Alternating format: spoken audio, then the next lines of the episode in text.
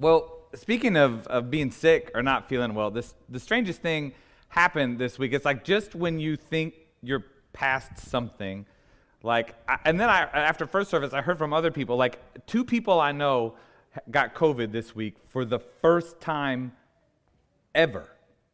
Like, I didn't think there were any first timers left. Did anybody know someone recently that's gotten it for the first time ever? Right. And, and it, it's strange to me, so be in prayer that the cases that are coming up for the first time now are, are mild. But it got me thinking when I heard that about all the things that have changed in this world and in our lives since the first time ever anyone had COVID. Like, there's some bad things, to be sure, that have happened in the past three years, and there's some good things. I mean, if you want to stay on the, the downside, I think you can it's one of those hard things. We can look around the room and see the people that aren't here anymore since this in the last three years. And COVID has taken too many people, too many people for sure from us. But the other thing that I think it's taken from a lot of us is, is some of our habits, our good habits. And I always say that for worship to be meaningful, it needs to become habitual needs to become that part of our life that we do, that we just do. And sometimes with habits, good ones especially, when you fall out of them, it's hard to get back into them. For worship to be meaningful, it needs to become habitual. Otherwise, we don't just get out of the habit of church, we actually get out of the habit of an opportunity to regularly connect with our Creator. And yet, there's also been some good that has come out of COVID. Take me, for example. I- am a changed person since COVID, for the better. You see, I, I, I believe the world can be divided into two types of people. There are the people who follow instructions, right? You know this instruction. And then there are people that don't follow the instructions. Don't shake their hand. don't shake their hand. They did not follow instructions. There are those who ignore the instructions of the very people, the advice of the very people who created the thing they are attempting to do. For example, before COVID, I was an ignorer. Ignorer. That's a weird, is that a word? Ignorer. Ign- ignoramus. I was an ignoramus before COVID but then I, I got a new office desk from IKEA. And I tried to be an ignoramus, but I wasn't smart enough. So I did something I've never done before. I read the instructions. And my eyes were open to like a whole new world. There was no aggravation, no cussing, no marriage counseling at the end of it, just a finished desk and peace. I mean, really, if you haven't tried following instructions in your life, I wholeheartedly encourage you to give it a, give it a whirl. Like, in fact, I don't just encourage you as, a, as your pastor, I instruct you to follow instructions. Which reminds me, Pastor Shauna is in a, in a preaching class right now, and I'm pretty sure that one of her instructions in that class is not to spend this much of a sermon on nonsense at the beginning and just get straight to Scripture. So we're going to do that. If you haven't been with us on this journey in Lent, then we've been journeying through the book of Ruth. And and just like Ruth and Naomi have been journeying, after losing both of their husbands in the land of Moab, Ruth and Naomi make the difficult journey back to Naomi's hometown, Bethlehem. And Naomi maybe was in search of a familiar place just to die in her bitterness alone. And, and Ruth, though, Ruth was in search of hope. And so Ruth journeyed to the fields of Boaz, and she found hope. Boaz, this man who fed her with kindness and sent her back to Naomi with food enough and then some. And then when Naomi heard the name of Boaz, she came back to life, just like Lazarus came back to life. It's like Naomi was resurrected She saw hope and a future, not just for herself and not just for Ruth, but a future even for her dead son, the possibility to provide an heir to continue her son's name through a new son. Naomi has hope. And now, instead of just passively letting the world go by, Naomi has a plan. And that's our scripture for today. This is Ruth chapter 3, verses 1 through 6. This is Naomi's plan. Naomi, Ruth's mother in law, said to Ruth, My daughter, I need to seek some security for you, so that it may be well with you. Now, here is our kinsman Boaz, with whose young women you have been working. See, he is winnowing barley tonight at the threshing floor. Now, wash and anoint yourself and put on your best clothes and go down to the threshing floor. But do not make yourself known to the man until he has finished eating and drinking. And when he lies down, observe the place where he lies, and then go. Uncover his feet and lie down, and he will tell you what to do. And Naomi said, or Ruth said to Naomi, All that you tell me, I will do. And so Ruth went down to the threshing floor and did just as her mother in law had instructed her. This is the word of God for the people of God. Thanks be to God. Lord, we gather today to hear from you. We look to you, Lord, today that you might instruct us. You know each of us. You know our comings, our goings. You know our hearts. And so speak a word of instruction to us that we might hear from you what we should do to become the people that we should be. It's in your name we pray. Amen. My daughter, Naomi says, I need to seek some security for you so that it may be well with you. Naomi has found her purpose once again. I mean, you hear it right there. I need to seek some security for you. And it's kind of ironic, though, because this isn't the first time that she said these very words. Way back at the crossroads on the way to Bethlehem, Naomi said these same words to Orpah and Ruth as she instructed them to go back to their parents. Maybe at their parents' home, she hoped someone might marry them. Most likely, someone who was already married, someone who already had heirs, and so could risk marrying a woman who had proven not to provide children to a husband. She says to them, Go back, each of you, to your mother's house. May the Lord deal kindly with you, as you have dealt with the dead and with me. The Lord grant that you may find what? Security, each of you, in the house of your husband. And Ruth and Naomi, they both follow her instructions, right? No, no, they don't. One of them does. Orpah goes back to her mother's house, but Ruth persisted. She followed Naomi to Bethlehem. And it's been that way ever since. For over 2,500 years, parents, you know this. For over 2,500 years, we've had about a 50 50 chance of our daughters in law following our instructions. So Ruth has a history of not following instructions. But what does she do this time? Boaz, she sa- Naomi says, will be winnowing barley at the threshing floor this evening. And remember, their hope, and, and ours if you want to get down to it, remember, their hope lies in Boaz. So Naomi unfurls her plan. Ruth, wash and anoint yourself. Put on your best clothes and go down to the threshing floor. But do not make yourself known to the man until he has finished eating and drinking. Now, if these instructions sound a little risque for church, you're not alone. They sounded that way to the original Hebrew speaking audience as well. Naomi doesn't say exactly what's going to happen on the threshing room floor, but her choice of words carries some euphemisms that point to a very intimate encounter between Ruth and Boaz. Wait until he's done with dinner, she says. Wait until he's alone. And when he lies down, observe the place where he lies, and then go and uncover his feet and lie down, and he will tell you what to do.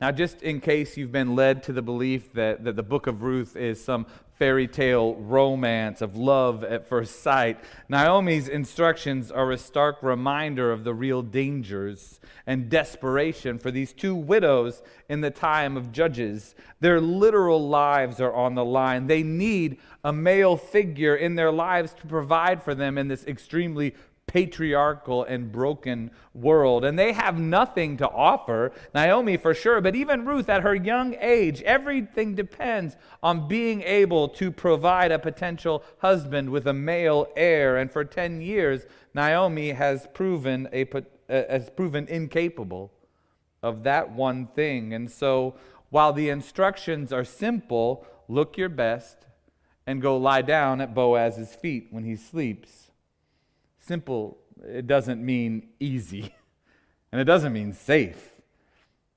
It doesn't mean it won't be dangerous. It doesn't mean that there's no risk. It doesn't mean that Ruth is literally putting her body and her life on the line. This ain't no fairy tale romance.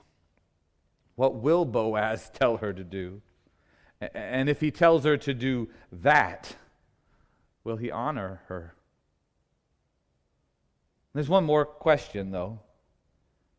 It's the question of the day. Kind of does, does Ruth follow Naomi's instructions? Does Ruth, the one who famously didn't follow Naomi's instructions the last time, does Ruth follow them now that they are riskier even than they were before? Well, Ruth says to Naomi, What? All that you say, I will do. So she went down to the threshing floor and did just as her mother in law instructed her. She does. She follows Naomi's instructions to the letter, and we'll learn next week what Boaz's instructions to her are. We'll learn that on Palm Sunday this year. But I, am look, spoiler alert,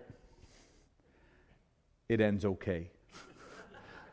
like it ends so okay, like salvation of all creation kind of okay.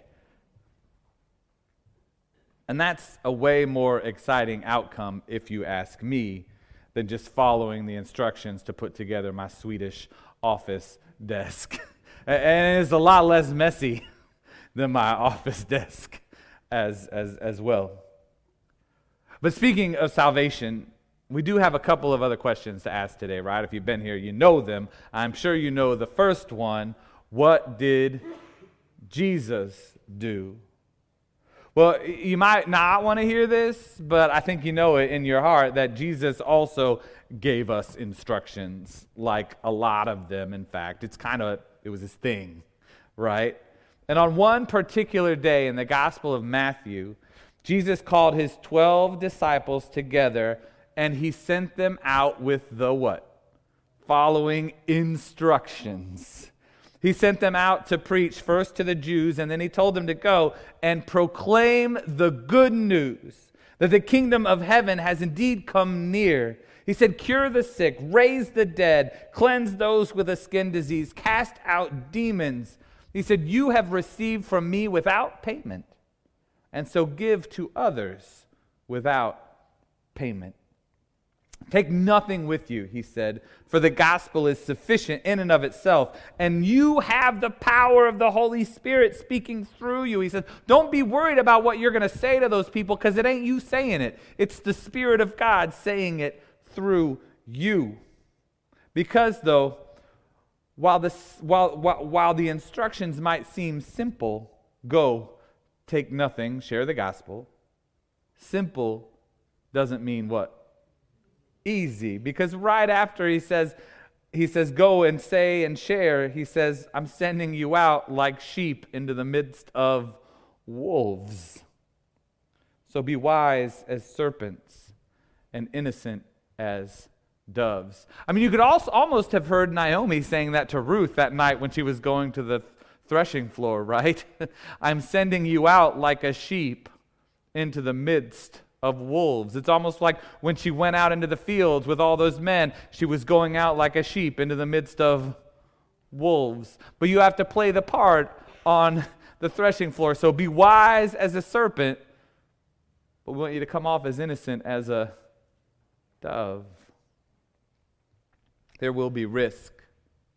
You'll have to put some things on the line, things that you hold dear but it's like Jesus was telling the disciples, like Ruth, the salvation of all creation is on the line. And did the disciples follow Jesus' instructions? Most of them, right?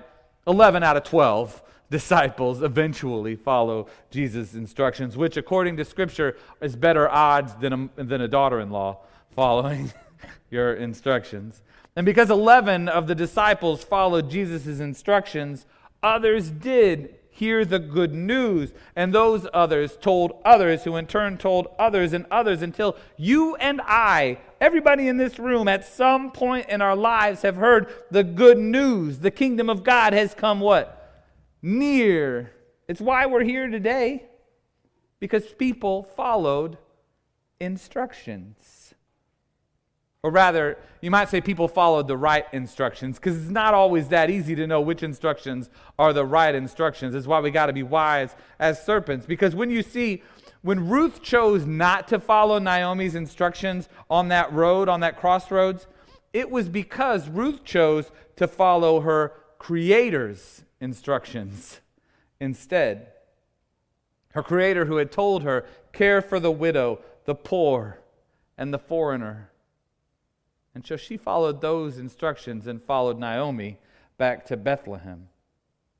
It's dangerous out there. We have to be wise and discerning like serpents. We have to know if we're going to work toward peace, if we're going to work toward a world where we can all be innocent as doves, we have to know which instructions to follow, especially at those days where those instructions seem to be at odds.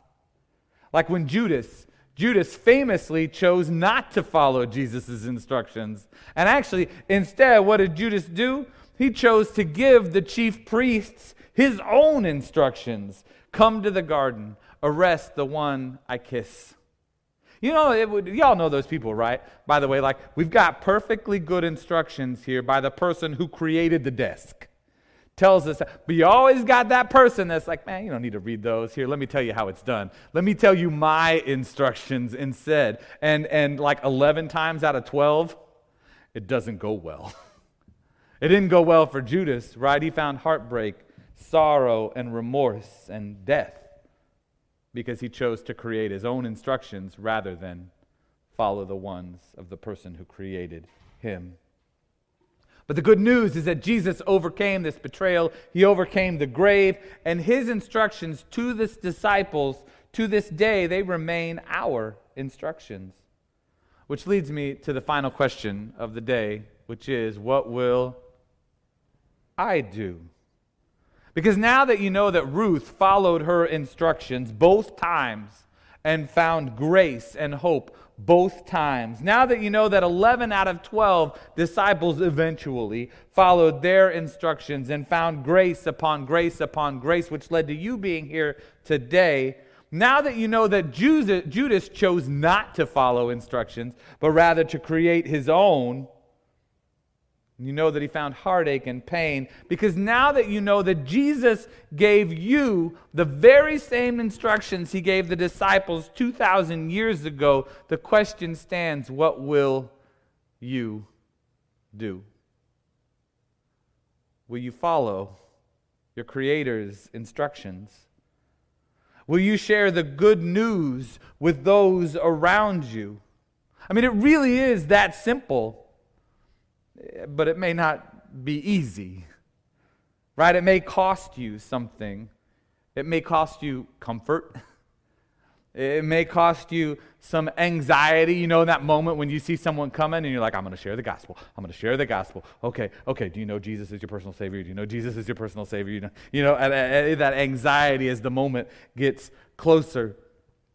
It may cost you a few minutes of your day. But thankfully, in America, it won't cost you your life, which it did for the disciples 11 out of 12 of them. And it still does for some people today. Because here's the thing if I learned anything during COVID, it's that things really do turn out better when you follow the Creator's instructions. Amen? Amen. Amen.